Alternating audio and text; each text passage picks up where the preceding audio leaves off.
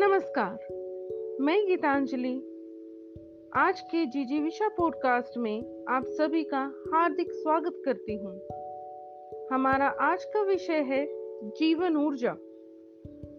यह अंश दीपक चोपड़ा, जो कि एक प्रसिद्ध लेखक और वक्ता हैं, की पुस्तक the seven spiritual laws of success से लिया गया है।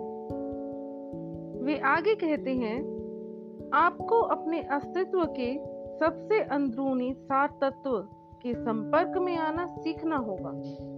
यह सार तत्व अहंकार के परे है। यह निर्भय होने के कारण स्वतंत्र भी है। इस पर आलोचनाओं का प्रभाव नहीं पड़ता और कोई चुनौती इसे डराती नहीं।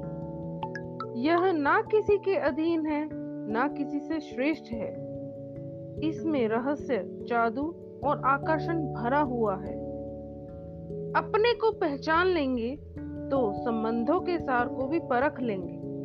क्योंकि सभी संबंध आपके स्वयं के साथ रिश्ते का ही प्रतिफलन होते हैं।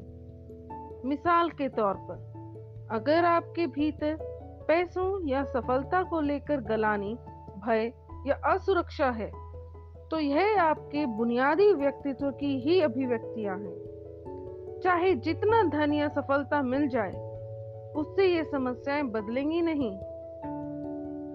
केवल अपने वास्तविक स्वरूप के साथ आत्मीयता से ही आपका उपचार होगा।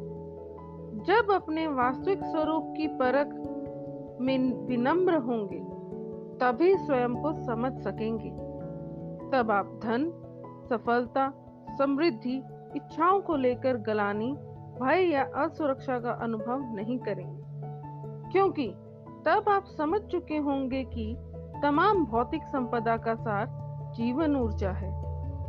जैसे जैसे आप निकट आते जाएँगे, आपको सहज ही रचनात्मक विचार आने लगेंगे, क्योंकि शुद्ध संभावनाओं की दुनिया ही असीमित रचनात्मकता और ज्ञान की दुनिया भी है।